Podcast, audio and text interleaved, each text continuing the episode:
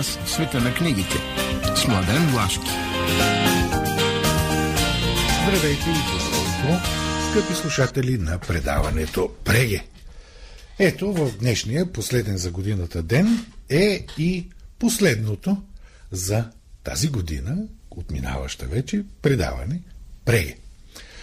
Предаването е съвместна продукция на Радио Плодив Издружение Литературна къща, движена из света на книгите, на литературата и с по-добрия свят на нашия живот. И днес, така, точно като в края на годината, малко по-лежерно, защото така до вечера начакат а, празници, а, ще минем през традиционните ни рубрики.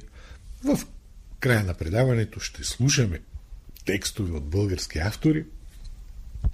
Тече лежерно, както се казва, за такъв празничен ден.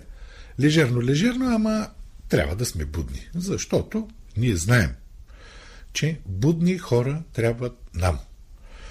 Е, в случая будни означава ведри, бодри. Как? С едно хубаво събуждане. Как? С музика. Кой го прави? Мария Дамова.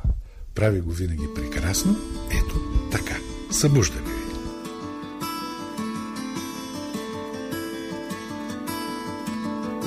We three kings of Orient are Преге.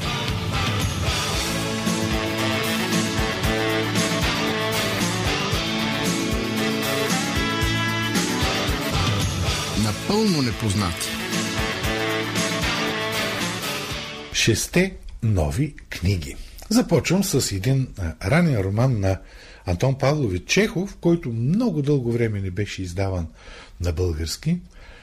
Драма по време на лов.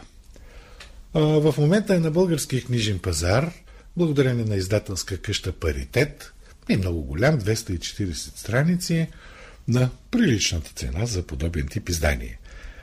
Чехов е, е известен със своето изключително умение да навлиза е, в психологически състояние. Този е, роман има така, да се каже, криминален характер, почти детективски, но тъй или иначе дълбоката човешка психология е основното нещо в него. Майсторското писане на Чехов предполага едно много хубаво, приятно, уютно четене. Втората книга, която избрах за вас, тя се движи тук от една-две години, но сега има едно ново издание в издателска къща Парадокс. Тя е доста любопитна, интересна книга на Лоран Бине. Лоран Бине е френски автор, относително млад, който а, изключително постмодерно, така да се каже, а, се занимава с големите исторически а, така исторически сюжети. А, Обемиста е книгата, 376 страници, но е на прилична цена. Тя е така доста награждавана. А, сега, тук историята е разказана по много, много интересен начин. Примерно, следния подход. Какво би станало, ако инките притежаваха желязо, коне и антитела? Тоест, някакъв тип експеримент, с който се правят корекции на историческите реалии и се започва. А, инкски император Атоалпа идва в Европа, обратно. Тук заварзва инквизиция, реформация и започва историята на Европа превърна, преобърната от друга гледна, гледна точка. Това е много провокативен подход към историята, много еродлив, а, еродиран, извинявайте, еродиран и много забавен, защото така, човек не може да си представи какво така може да подскаже фантазията за любопитно, хубаво четиво за четене. Както ви казах, изданието е на издателска къща Парадокс. И един класически е, исторически роман на Фердандо Муниес, Готвачката от Кастамар. Сега, готвачката от Кастамар издава романа Прозорец, доста обемис роман, 776 страници, Известен е от това, че е, така, по него има направен един сериал, който върви по Netflix. Действието се развива в 18 век, в началото на 18 век в Испания. Значи, един така, Дон Диего, възпитан, довереник на краля, е впечатлен от гозбите на една жена, Клара Белмонте се казва тя. След загубата на съпругът си, той влиза в отношение с нея, но по-важно е, че в този момент така, спокойствието в имението е като че ли а, подложено на взрив, защото един друг маркиз крои да, така, да, да завладее тези имения. Започват битките и така. Много добро навлизане и присъздаване на живота в Испания в началото на 18 век. Изключително точна историческа, историческа книга. 776 страници, както ви казах, с по-по-висока цена, но за тези, които обичат исторически романи, ето го. И още една така особена игра на Кен Фолет, скандалът Модиляни. Тук става въпрос и за трилър. Тук става въпрос за това, че човек може да чете един трилър и да навлиза да получава много познание за изкуството. Тук става въпрос естествено за фалшификати, за надавания, за този свят на, на изкуство, който, разбира се, също, също може да бъде обект на криминални, криминални де, деяния. Така че трилър, който съчетава едно много интересно познание, Кен Фолет е майстор в тези неща, 300 страници е романа, малко по-височка му е цената, но интересно, Artline Studios тази година е изданието. И две, нека ги наречем документални книги. Едната е изключително интересна. Тя е излизала някога доста отдавна, но напълно недостъпна. Това са спомените на царица Йоанна. Признава ги Милениум, издателство Милениум. 208 страници са. На по-височка цена са, но то, както се казва, в следващите 30 години надали отново ще излезат. А, много любопитен поглед на една изключително интелигентна, европейска образована жена към а, нещата, които стават в България а, по времето на нейното царуване. И последната книга, той е един а, хубав том, нарича се Спомен от Пловдив 2 на Димитър Райчев. А, спомен от Плодив едно излезе преди, ако не се лъжа, две години в Хермес. Сега това томче излиза в Летера. А то разказва и документира историята на пловдивски сгради, не само сгради, институции и т.н. след 1944 до 1989 година с много снимков материал, непознат. Мимо Райчев е събирач на такива неща. И така, ни, е, двете книги заедно дават един изключителен поглед към онова, което се е случило в Пловдив в последните стотина години. А, хубава, полезна, 208 страници на прилична цена изданието, като си има преди колко снимков материал има. Както ви казах вече, изданието е на издателска къща Летера. Е, няма вече време, може би има още няколко часа, ако някой иска да направи новогодишен подарък с някои от тези книги, но във всеки един случай а, много са приятни, както виждате, доста са разнопосочни, така че в а, почивните дни, пък и в дните на отпуски до така малко след нова година, имаме, имаме какво да четем. Но сега малко музика.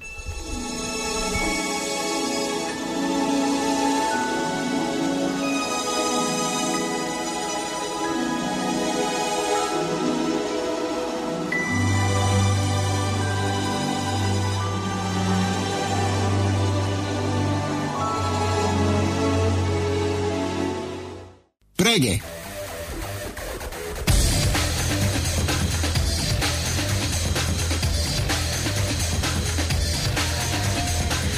Матрицата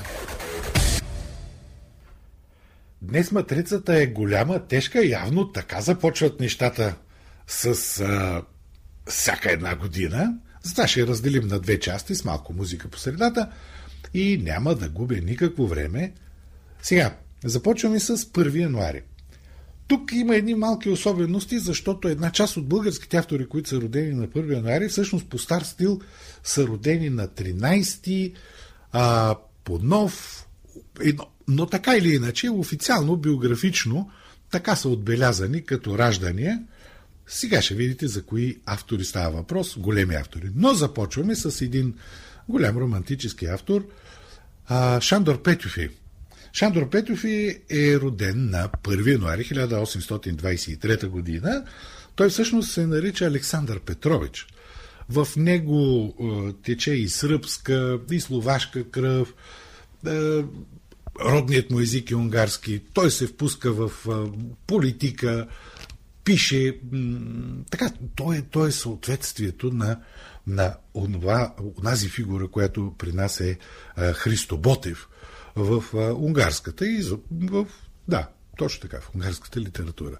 Сега, този романтик е в, като начин на писане и остава непознат за българския читател. Просто от и за него няма нищо на българския книжен пазар. И ето сега мощна, мощна вълна от български имена. 1 януари 1878 година се ражда Пео Крачолов Яворов. Пео Яворов е едно от имената на българската литература, което постоянно бива изследвано, постоянно бива издавано. А, как да кажа? Централно име. Изключително възлово. А, да, той е известен преди всичко като поет, но а, знаем също така, че а, е и драматургичен автор, Знаем също така, че писал и доста, нека ги наречем есета, за да е най- най-общо казано. А, самият му живот, самата му фигура предизвиква страшно много изследвания. Документално, като романова част, романът на Яворов от Михил Кремен, в два тома. Това е като че ли най-популярно разпространеното. Последното му издание от 2019 година.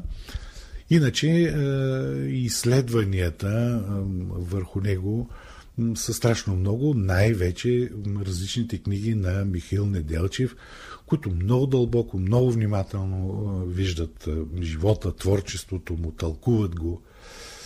Хубавото е, че е, излезе 21 година и един много доста обемист том и за архива на Яворов. Човек може да ги чете тези неща. Иначе от самия Яворов Захари Стоянов пусна едно издание в 7 тома. Излизаше между 2013 и 2019. Всичко е налично сега на пазара. И съвсем наскоро Милениум пусна един много обемист том Събрано. Събрано. Тоест вътре всички жанрове са налични. И Яворов, да, винаги е имало интерес към него, присъства на пазара, така и трябва да бъде. Пак 1 януари, само че 1863 година, ражда се Алеко Константинов. Има от най-хубавите неща написани за него. Аз винаги го препоръчвам, макар че като времето остана много назад вече. Това е книгата на Ина Пелева, Алеко Константинов биография на четенето. Иначе е, към е, Леко Константинов си има, е, има интерес, преиздават се и Байганю, и до Чикаго, и назад. Последното издание на Байганю с иллюстрации на Чевдар Николов е от 2020 година, но струва ми се, че едно връщане към унези име на времето, много отдавна издадени и четири тома критическо издание, би трябвало да се случи и би трябвало отново да се появят на пазара. Третото голямо българско име. На 1 януари 1889 година е роден Николай Райнов. Николай Райнов е една изключителна фигура в българската литература, позабравена, разбира се. Е, ще стане ясно и защо. За него има едно прекрасно изследване на Едвин Сугарев, Боготърсачът Богоборец. Той той излезе преди 10, значи малко повече години, но може да се намери. А, защото Николай Райнов е истински български писател-модернист, но в нашето съзнание днес той е предимно останал с приказките, обработките на приказки, така и последното дори, което, което излезе на пазара, са негови приказки, Захари Стоянов. Много, много издания имат тези приказки. Лошото е това, че литературата му за, така, за възрастни е много сериозна, много любопитна, защото е свързана и с източния мистицизъм, и нататък. Просто няма как да я а, намерите на български книжен пазар. И тук има какво да се мисли. И следващото име е голямо. На 1 януари 1898 година е роден Ламар. Това е Лалио Маринов Панчев. Един от а, така, модерните, свързани с авангарда поети, а, който като светоглед, светоустройство е анархист. М- общо взето завоювал си една изключителна позиция в българската литература, но, но, непознат, непознат, непознат. Едно изнание от 2005 година и толкова, мисля, че тук не би трябвало да бъдат така нещата. И една огромна фигура на световната литература на 1 януари 1919 година се ражда Селинджер. Сега, Спасителят в ръща е онова, което а, така, страшно много поколения българи познават. Има едно хубаво издание в издателство Дамян Яков с един нов превод от 2017 година, но и а, разказите на а, Селинджер са невероятни. За самия него, тъй като той има и много интересна биография и така странение от публичността, Кенет Славенски по-горе билото майстори, животът на Селинджер, преди 10 на години излезе пак в Дамян а иначе разказите му, уви за жалост, са изчерпани. Те излизаха 9, 14, 15, 9 разказа или три ранни разказа, Барт ги издаде, Франи и Зуи, Дамян Яков, но всичко това е изчерпано. И така, преминаваме към 2 януари. На 2 януари 1920 година е роден Айзък Азимов. Един от големите научни фантасти, неговите роботи, така, два тома излезоха в Бар 2011 година, може би още могат да се намерят. Но интересното е това, че той е и голям изследовател на Библията. И издателство Дамян Яков издаде 2016 и 2018 година два големи тома Пътеводител в Библията, Стария завет и след това Новия завет. Страшно полезни, интересни а, книги, които все още могат да се намерят. И така, тази първа част ще завършим с още едно име на голям български автор и това е Блага Димитрова. Тя е родена на 2 януари 1922 година. Сега, е, издателство Тихи Вел 2009 година като че ли е, поприключи е, издаването на нейните събрани творби в 10 тома и оттам нататък издателство Хермес пое а, нейното издаване, преиздаване, страшно, оказа се, че страшно много читатели нещата се изчерпват напълно. Примерно, при изданието на романа Лице, което стана 2018 година, доведе до това, че книгата се появи, веднага се изчерпва, може би, може още да се направи нещо. Но в Хермис излизаха и стиховете. Копнеш. А, излизаха лавина, отклонение, пътуване към себе си също излезе там. Така че Блага Димитрова, благодарение на Хермес, днес отново е едно от активните имена на зачитателската публика в България. Така, сега тук ще спрем малко, ще послушаме музика и после ще продължим с матрицата. Have yourself a merry little Christmas. Let your heart.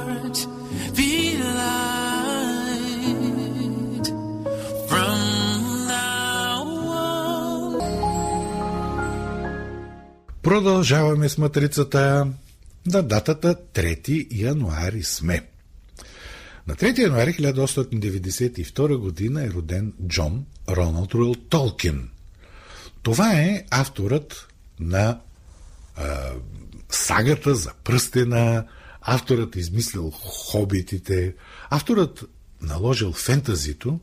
Разбира се, а, фентазито, неговото специално, е една много особена форма на интерпретация на огромните, ужасни войни, които стават в, в Европа. Но фантазията му е наистина а, невероятна. Сега, а, ясно, започва се с Хобит, Барт го издава и го преиздава. А, след това то постоянно излизат разни неща. Да кажем, включително едни писма от дядо Коледа, Колибри ги издадоха 2016 година, но в по, от по-ново време, 2019 година излезе падането на Гондолин, а, Прозорец преиздаде тази година пет фентази разказа, а, малко преди това Берен и Лутиен, Барт. Така че Толкин е на пазара. Нямаме проблем с това.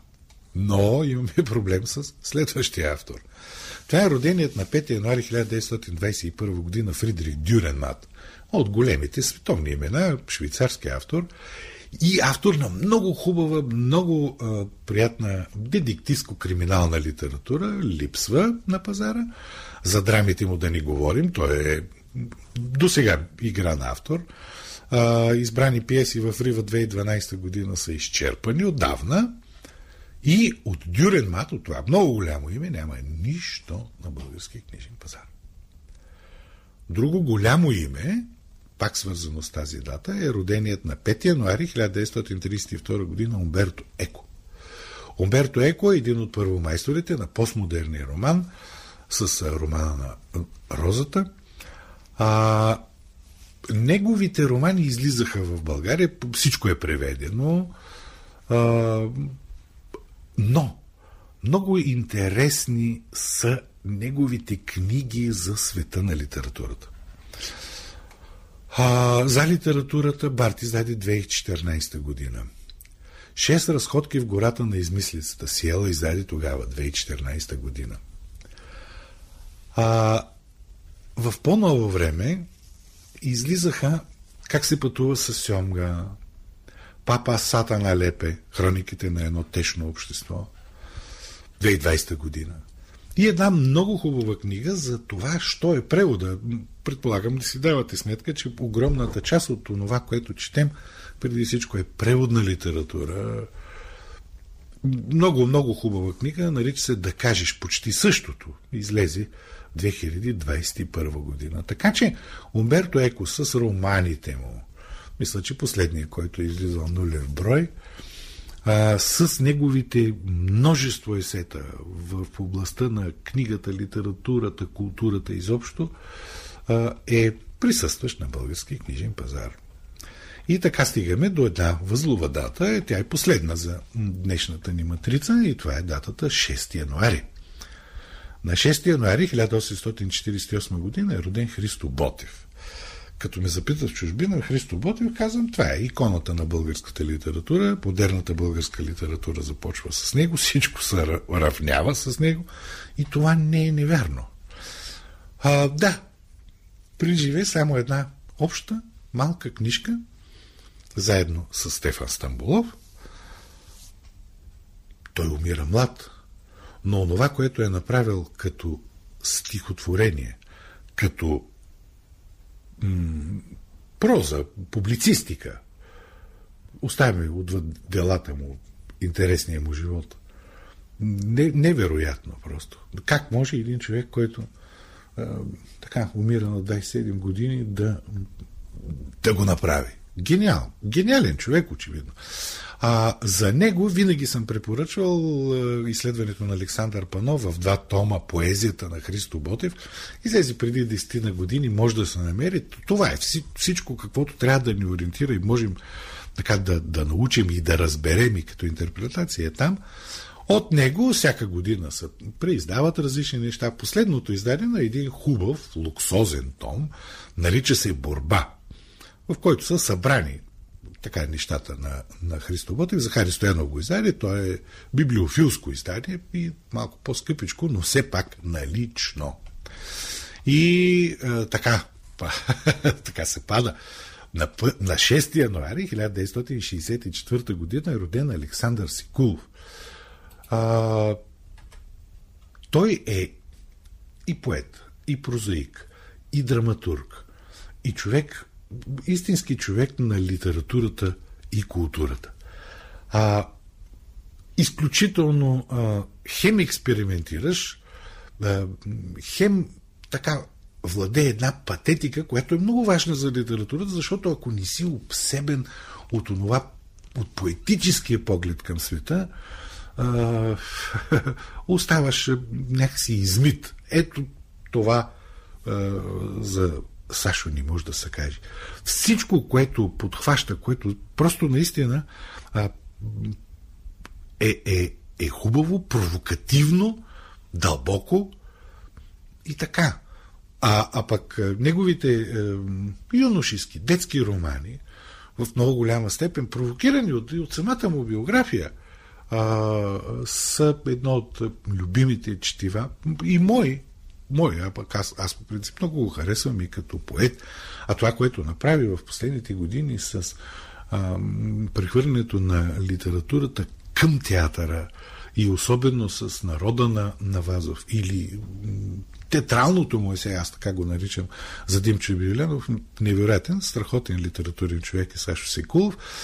А, романите му в последните години а, излизат в Хермес а, и островът може да намерите там, и Господ слиза в Атина, и най-новият му, страшно интересен и хубав роман Море, а, а, Жена на вятъра, излезе, както ви казах, миналата година. И поезията му, Море на живите, излезе в изток-запад, хроники и химни, в Хермес, много а, дълбока а, такава, как да кажа, с философска дълбочина поезия. А, да е жив и здрав и деца казва много години не само да ни радва с това, което прави, а и той е едно от големите имена, които защитава Пловдив на литературната карта. Ами това беше тази голяма, тежка матрица, с която започва новата година. А сега, нека послушаме отново музика.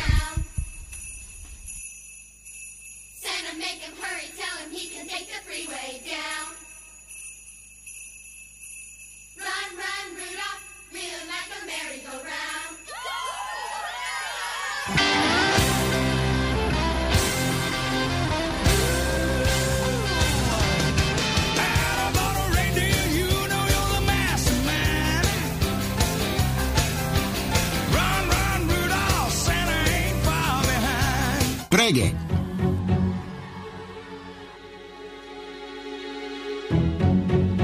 Избира Преге.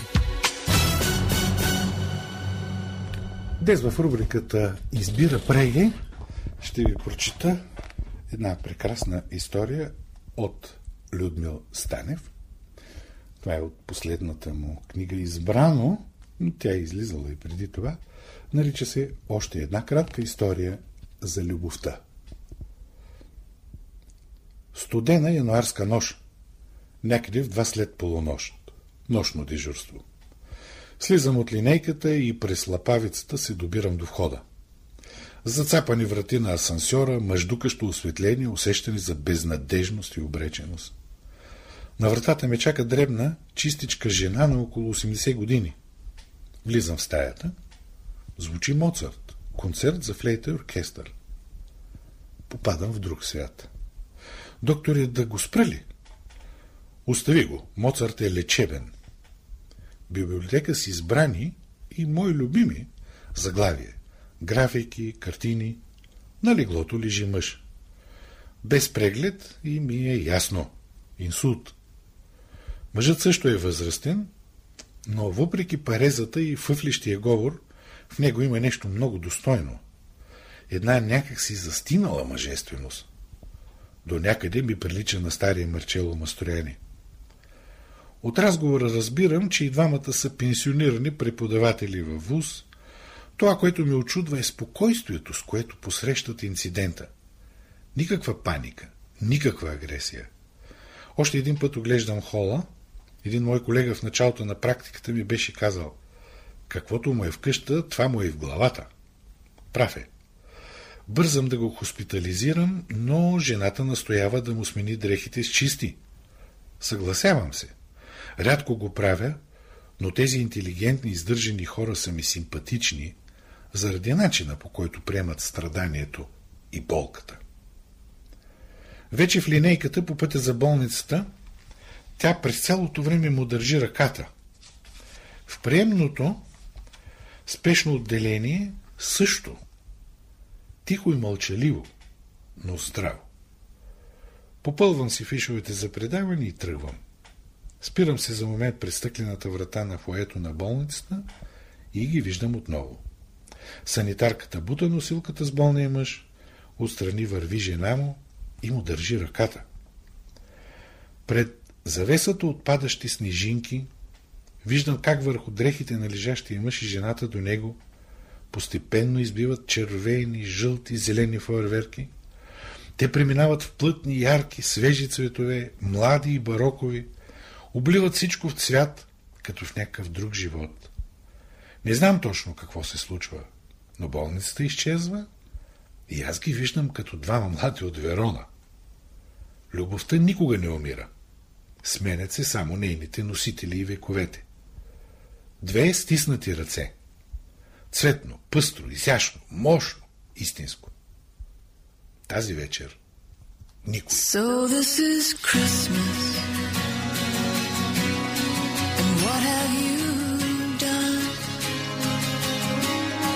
Another year over and a new one just begun.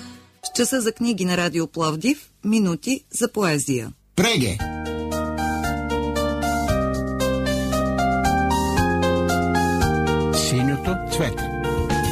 Съдействието на издателска къща Хермес. 30 години споделяме радостта от четенето. Днес ще ви прочета стихотворението Песента на човека от Пео Карчолов Яворов, посветена е на доктор Кръстев, както пише поетът, мой благосклонен учител, неизменен другар и всегдашна опора през дни на изпитания. Един и същ на битието с урагана, аз шеметно се нося, дух из океана, на тъмнина – несредствана от сън за ден. Без нявга мигом негде да застана, напред, самотно устремен. Живота и смъртта крила ми са предвечни, размахани задружно, близки и далечни, предели аз ни виждам сред размаха свой. На мигновение бързотечни изгубих тягостния брой. Къде отивам аз, терзан от зной на жажда? Мечта подир мечта гине и се ражда в тама и сам, към светлина ли, към любов? Из хаосите яствен се обажда, към мене нечи родствен зов. През тайната на димните потоци звездни, кръс ужаса на гробно млъкналите бездни, заслушан аз минавам. Бди тревожен ум. С надежда за минутите възмезни, не стигат край безкраен друм. И може би в безкрая гоня аз граница с напразно вярван сън за бъдеща зорница, слепец пробуден, сляп от века и навек. И може би заключена тъмница от своя зов аз слушам ек. С часа за книги на Радио Пловдив, минути за поезия. Преге!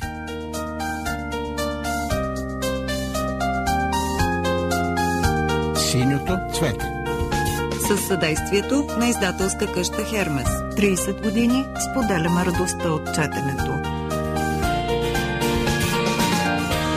Ами да, това са последните минути на днешното последно за 2022 година издание на предаването Преги. Какво ни чака? Чака ни един хубав празник, в който ще преминем към новата 2023 година. И естествено, нашите пожелания на Мария Дамова и от мен, Младен Влашки, са за една хубава, дай Боже, година, в която най-накрая всички тези неща, които а, с ужас така промениха живота ни, разбира се, с пандемии, с войни, с всичко около това, да приключат а, и отново да поемем така в онзи, а, как да кажа, в онзи нормален човешки път, в който любовта е наистина най-силното и най-човешкото. Хубави празници, хубави пожелания, хубава да бъде новата година, с лекота да я започнем и е, и. И това, което винаги обещаваме, следващата събота, а то е следващата година, ние отново ще бъдем с вас в ефира на Радио Плоди.